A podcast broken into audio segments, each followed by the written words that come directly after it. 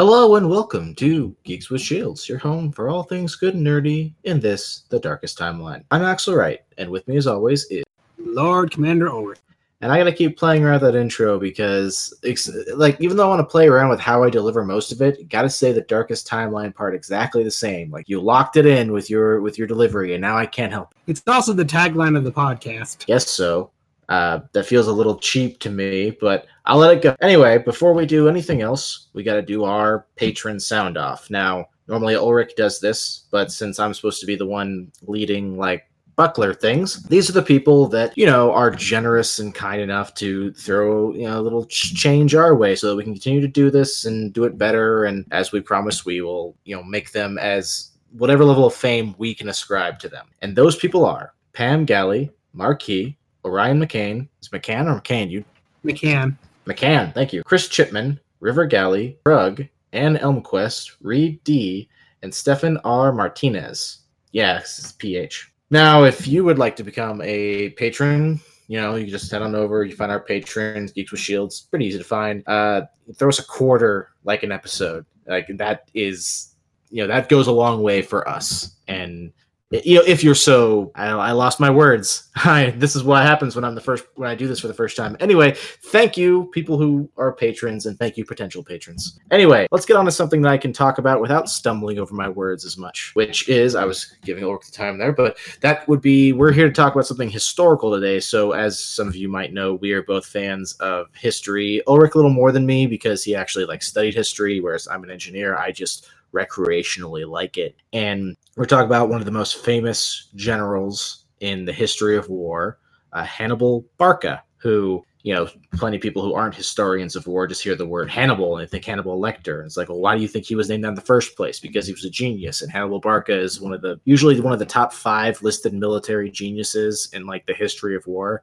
right? I'd argue even people who don't know history know Hannibal because he's one of the guys that gets taught in your elementary, at least my elementary history class. We learned about Hannibal, the guy who took elephants across the Alps. Yeah, I didn't know anything about. I didn't know this was a person basically until you started telling me about him. So I didn't l- learn. Oh no, it was the other way around because I remember you'd watched the extra history on Hannibal and you asked me, You ever heard of this guy Hannibal? And I said, Have I ever heard of Hannibal? Hannibal Barca, the enemy of Rome, the guy that did the impossible. I think I've heard of Hannibal. And you're like, Oh, I'm watching this extra history. He's really awesome.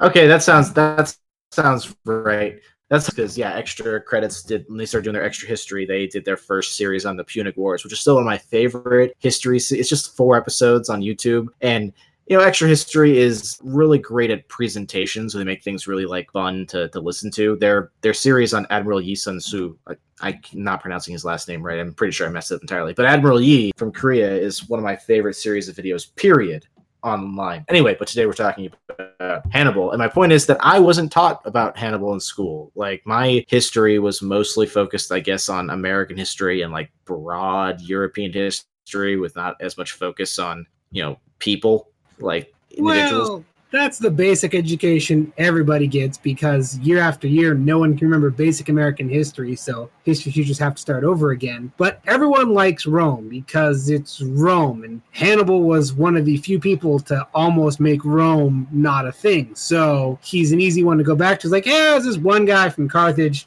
He put the fear of God in the Romans. As a and he died. As a side note, did they actually call it history in your schools? Because in my schools, I didn't attend a quote unquote history lesson with that title until my junior year of high school when I took uh, AP US history. Before that, it was social studies. Oh yeah, I don't think I ever took an officially titled history class. I think the closest I came was military tactics of the Civil War, and even then, I don't, history doesn't appear in that title. Odd. But yeah, for anyone who doesn't know and is just here to listen to us ramble about things, uh, you might have heard Carthage. You, you know what Rome is. Everyone knows what Rome is. Like world over, right? Most of the Western world is constructed based on Roman precepts. It's how our government is the way it is. It's why languages in the West are the way they are. But Carthage, probably haven't heard of, because of the wars that Hannibal was involved in. Not because of him, Well, he was fighting the for fact Carthage. it no but- longer exists. Like, yeah, well, that's my point. Is it, it doesn't exist because of those wars. So Yeah, no, the Romans burned it to the ground and then salted the earth so nothing would ever grow there again. In fact, uh, and again, I'm stealing this from extra history. The we call it the Punic Wars, basically because the people from Carthage were called Phoenicians by the Romans, which is Phoenic, which becomes Ponic, which becomes Punic. It's just how language works. And in uh, in Western European, like like like English, for instance, Punic still means treacherous. Apparently, you know, because the that way they were Rome's enemy essentially, and Rome won. Victors write history, you know. And to get ahead of this, not going to be a history lesson. We're going to bounce around, talk about all sorts of random things. If you are interested in this, maybe check out Extra Histories uh, episode, or Dan Carlin has a fantastic series where he goes over both the Second and Third Punic War. My favorite part being the Third Punic War, which I did not realize was as gruesome or long as it actually was. Yeah, we are by no means claiming to be anything approaching like history experts or you know actual historians. We're just enthusiasts who wanted to give you some tidbits so maybe you can go look it up yourself because history is well, I still think that math is probably the most underappreciated ratio to importance uh, subject in education. History is is possibly the second most in my as- opinion because you know history is how you learn how to structure society and how people can act. And when you ignore it you make the same mistakes. Classic you know line is classic. All I'll say is Nazis are coming back, and people don't understand why that's a bad thing. exactly. Anyway so hannibal barca. First thing you gotta understand about hannibal barca his family the the barkins were rich to a level that doesn't really exist in people today outside of like the Rothschilds and the Morgans. You know what I mean? Because his his father had basically taken over all these silver mines in uh was it Spain? Yeah, it is in Spain. All right. So so the Punic the second Punic War specifically, which is like the big one where Hannibal does things, is almost purely funded by the Barkin family. It pretty much is just. Here's the thing you understand about Hannibal and his family. They hated the Romans because of the First Punic War, which was the first war between Rome and Carthage. And so essentially, Hannibal went, you know what? I'm going to go fuck over the Romans and just kind of started marching with an army. And Carthage was like, hey, Hannibal, what you up to? Oh, I'm just on a walk. Uh huh. Got a lot of dudes for a walk. Well, you never know what's going to. Oh no, I stumbled in Italy. Guess we're at war. Carthage, fuck. Yeah, and this is one of those things where like it, it comes down to how you interpret history. Because first of all, right, Hannibal as a child had sworn a blood oath against Rome uh, through his father. Because his father, you know, ha- Hamil, it's Hamilcar. Well, Hamilcar's his brother. Here's the funny thing about the Punic No, Wars. has, has, a lot has of sorry, has Hamilcar's his brother. I don't remember his father's name, but the thing about all three Punic Wars is there's two main families: the Scipios and the uh, Barcas. I'm pretty they all have sure Hamilcar was also his father, but you gotta remember It's that these names entirely possible. because yeah, back like examples. He just mentioned Scipio, who is also considered one of the greatest military experts who basically invent like it's said that Hannibal invented quote unquote modern military tactics and then Scipio improved on it, which is why he beat Hannibal really. But in both cases, you've got ch- children with the ex- like Scipio's father has literally the exact same name as him. Yeah, well, Like, there's Scipio. the Elder,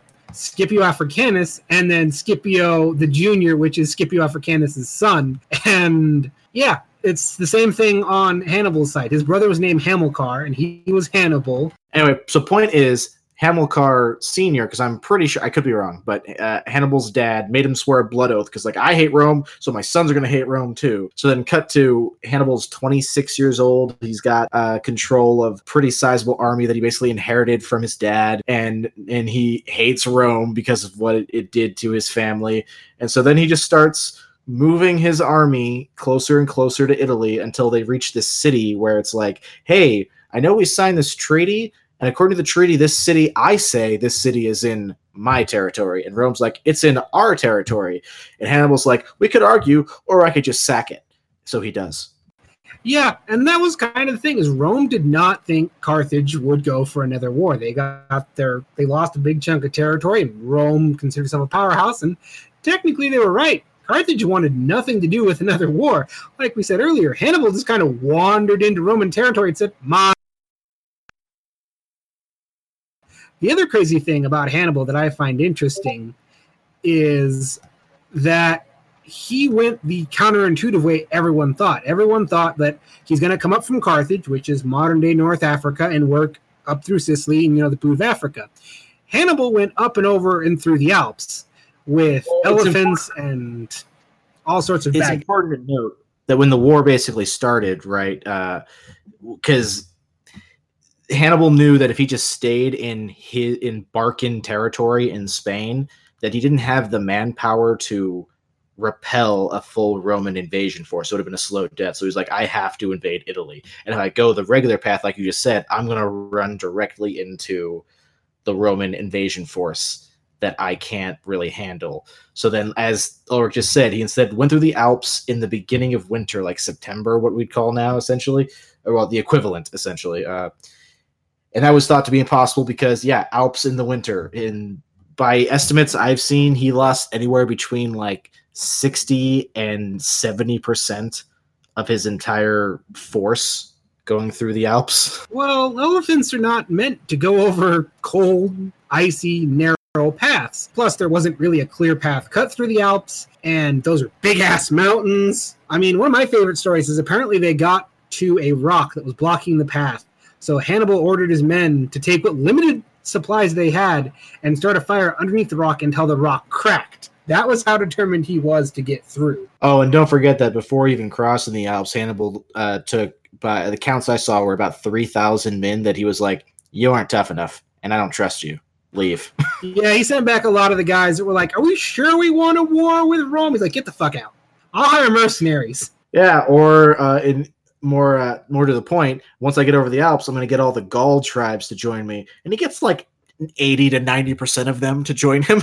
Well, this guy did the impossible and he came with giant floppy eared monsters, which, again, elephants. And one of my favorite quotes of Dan Carlin is Imagine you and 12 of your buddies are armed with spears and shields and you have to fight an elephant. Now imagine you have no idea what an elephant is. How's that going to go?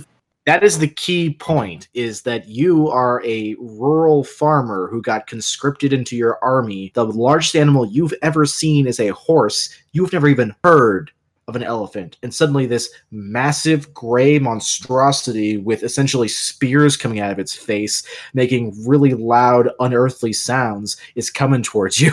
And here's the thing he didn't have that many elephants when he got through the Alps, but it was still this big status symbol of what the hell is that? And that guy came through where? and when and how? Okay, maybe this guy can overthrow these guys that came in and took our land. Yeah, as far as like actual military strength, the elephants were really the least important part. The most important thing in Hannibal's army, by accounts that I've read, was the Numidian cavalry that he had recruited. Like he used well, them to such crazy degree. Suck. Elephants kind of suck as war weapons, to be honest. They don't do well in loud noises. They don't like. They aren't really aggressive. They panic. The best thing he can, that he used the elephants for was bolstering his own men's morale because they're big and intimidating, and subsequently reducing enemies' morale. But like as far as actual yeah war machines go, they're less useful than you know the cavalry or even like a great infantry set. And going back to the Numidian cavalry, it's a skirmisher cavalry, and Rome really, throughout its existence, suffered with being fast and mobile. I mean, they had to build a whole new ship during the First Punic War because their ships were so slow and bulky. They invented a ship that could pin the Carthaginians. So here we are in the early stages of the Roman Republic, and they got great infantry, but they've got nothing on cavalry, which again, that's where the Numidians really come in handy. So it's funny when you start re- researching like war tactics, you find that a lot of things like kind of cycle. You'll see new uh, twists on old plays, if, as it were. Like I imagine that the average American uh, understands what I mean when I say block formations, essentially, which is not like the official term. I'm, I'm not again, I'm not a historian, I'm not a war guy really, but from like watching Civil War movies, like the idea of a bunch of people standing and essentially just rows so that it looked like a square from really high up. Well, the reason why Hannibal, well, one of the reasons why Hannibal is called like a father of modern war tactics is because basically before this war, that's just what you did when you fought. Like where you placed your square of humans it was important, but generally speaking, your troops were just in squares. and Hannibal was. Figure- I know this sounds really oversimplified, but he figured out better shapes to counter squares. Well, that's more or less true because the Romans were still fighting in the Greek style of warfare with the phalanxes. I mean, they'd moved away from it a bit, but they were still the backbone of the army was the triarii, which were seasoned, trained spearmen that weren't going to run away that marched in a phalanx. You know, plus they were pretty well armored, so it's like the classic. You everyone, well, not everyone, but a lot of people see like 300. You see those kind. Of, well, they were more armored than that, first of all, but we're not here to talk about that. The, the point is though that like everyone close together so the shields can like block each other. That's that is you know important. So Well, it also it goes back to the basic psychology of you can't run away if you're squeezed together with your buddies because that was the basic tactic was make the other side not want to fight anymore and run away. This period of time, limited casualties was the name of the game because you had to go back and farm. yeah, so the first few like skirmishes and battles after Hannibal came, like he won the first skirmish, which was a very small skirmish, but it ended up being important because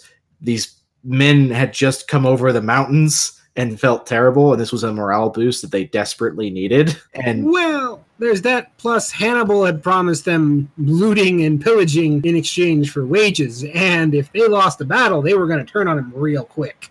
Yeah, so very important. Also important that the way Rome functioned, right? For anyone, like everyone's heard of like the Roman Senate, essentially, but Rome was run by essentially two uh, proconsuls, I think is the term, Correct. which is like having two presidents, essentially, but they are also your masters of war, your generals. Like they actually lead the army on the battlefield. And if the two proconsuls are together, then they have even and odd days. So what you see happening repeatedly is that either or is that usually one proconsul who is sent against Hannibal will be like, "Hey, maybe we should, you know, be cautious and, and figure things out," and the other one will be like, "I want glory and war, let's go," and just throw himself at Hannibal, who then proceeds to outsmart and destroy him. Like this happens over and over again during this campaign, and this whole time this happening, the other fronts of the war, like in Spain and in uh, you know actual near Carthage, like Rome's doing all right. Like they're not doing so well against Spain early on, but they start turning things around pretty quickly. So it's just like Hannibal's uh, front of the war just keeps decimating the Romans that get sent against him.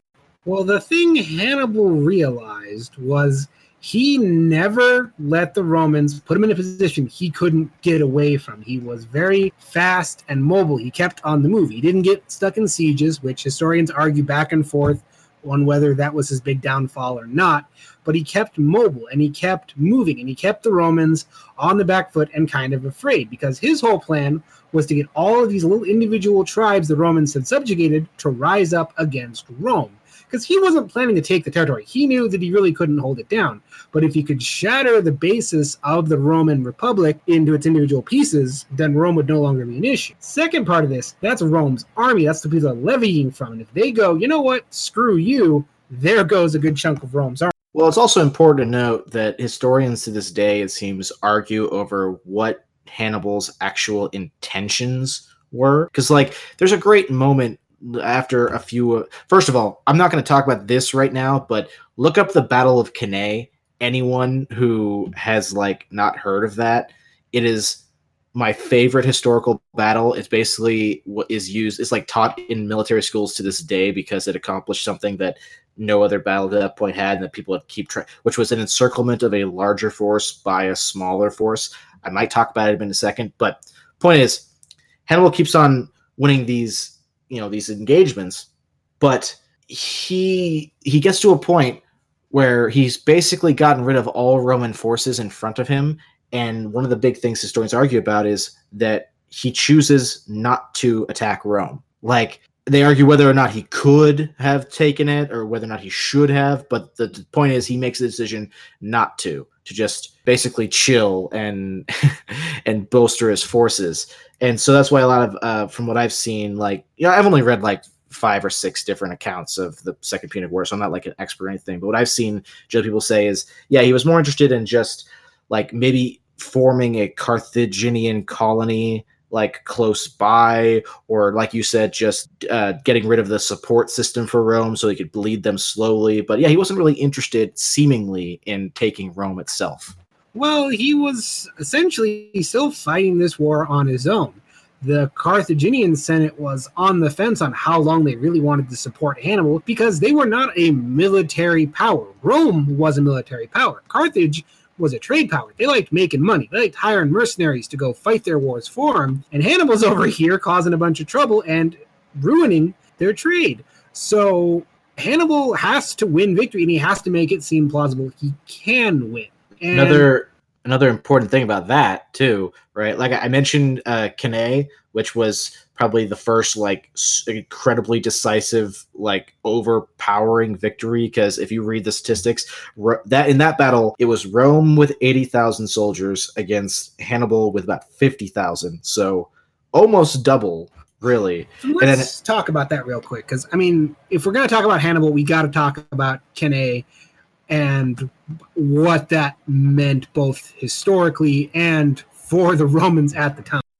Okay, well then, I don't want to go too deep into this, but for those, so what happens is basically we've got that proconsul thing I talked about. You've got two different consoles allied against Hannibal. Hannibal knows both of their like personalities essentially. So he knows that one of them is a lot more hot-headed and they have this time these are like seasoned Roman soldiers because this is the proconsul's like raised armies essentially. So what what Hannibal does in this battle is remember I mentioned that Rome generally is all squares. So if you look at like from the top down view like if we were playing, you know, a a war board game. It's just set up in these these squares of soldiers. Instead, what Hannibal does is he makes what's called an inverted crescent, where he positions his weakest infantry closest to the opposing enemy lines, and then having essentially stronger infantry as he branches out, getting farther and farther away from the lines, ending with at the the farthest away from the enemies and at the corners of the crescent, you know, like a moon, are the Median cavalry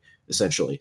He positions himself and what elephants he has in the middle as, a, as more or less a morale booster to those soldiers than anything. So the Roman pro- proconsul, who is all war hungry essentially, on his day he controls, sees this and thinks, all right, I'm going to batter ram, battering ram my forces through that weak middle and cut his forces into two, thus routing them. Right. But when he smacks so that's what he tells his soldiers to do. And when he smacks into the front of Hannibal's forces, instead of breaking through, they hold and just start pushing or pulling back slowly until the inverted crescent starts essentially flattening and then turning into a line and then eventually curling the other way so that the cavalry can come around behind them and then encircle the entire force. And so, like I said, this was 50,000 soldiers encircling 80,000.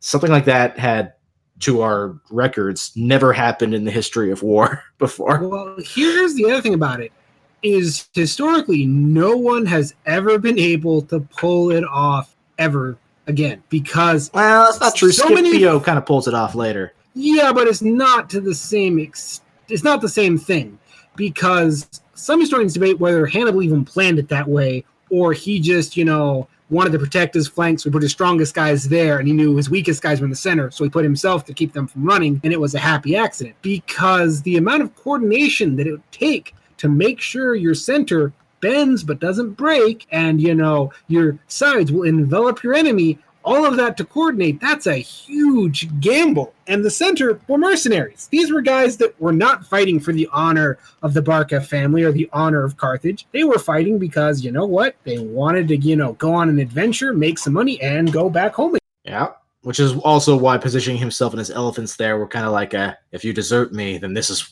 I'm coming for you. you know, it's an intimidation tactic, but boosting the soldiers. Now, I've I mentioned this before. I think we were talking with Chris, but generally speaking, most war engagements of ancient world like even in, even once gunpowder is involved of, of uh, included this doesn't really change but most engagements don't really have high percentage of life lost because you have to do these wars over a period of time so you lose you start losing close to like 10% of your you know forces and you can't really afford to keep going unless you basically can't escape or you have some plan to turn it you around. You so chase them down. That's the other thing. Yeah. So my point is that most battles are lost, are, are lost, quote unquote, with like not an overwhelming, you know, loss. Just you lost. You you lost uh, like ten to twenty percent of your forces, and then you you route so you could come back later. But these Romans, these 80,000 Romans, were encircled, so they couldn't escape at all. They were apparently so close together they couldn't even lift their arms. It's like the the scene from the Battle of the Bastards. It's literally like that, where like they're all like shoved together. So the day started with 80,000 Romans, only 3,000 of which escaped.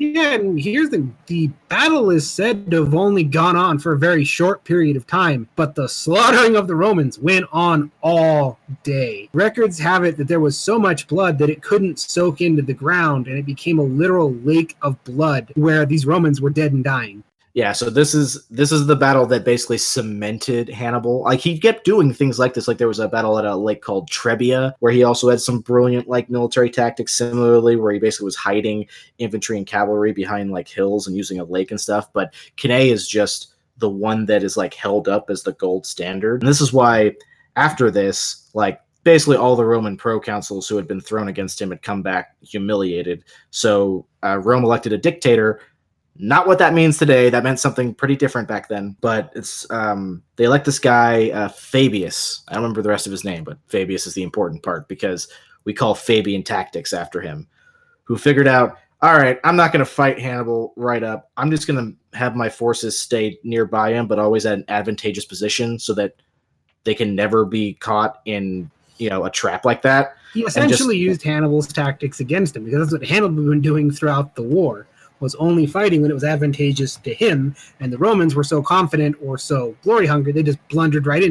Yeah, and then uh, so Fab- Fabius remains dictator for six months because that's how things worked for Rome, and it doesn't go. I mean, that goes really well. It probably saved Rome Fabian tactics, but Rome hates it. So after he goes away, they hire new proconsuls who go to try to fight Hannibal again and get killed again.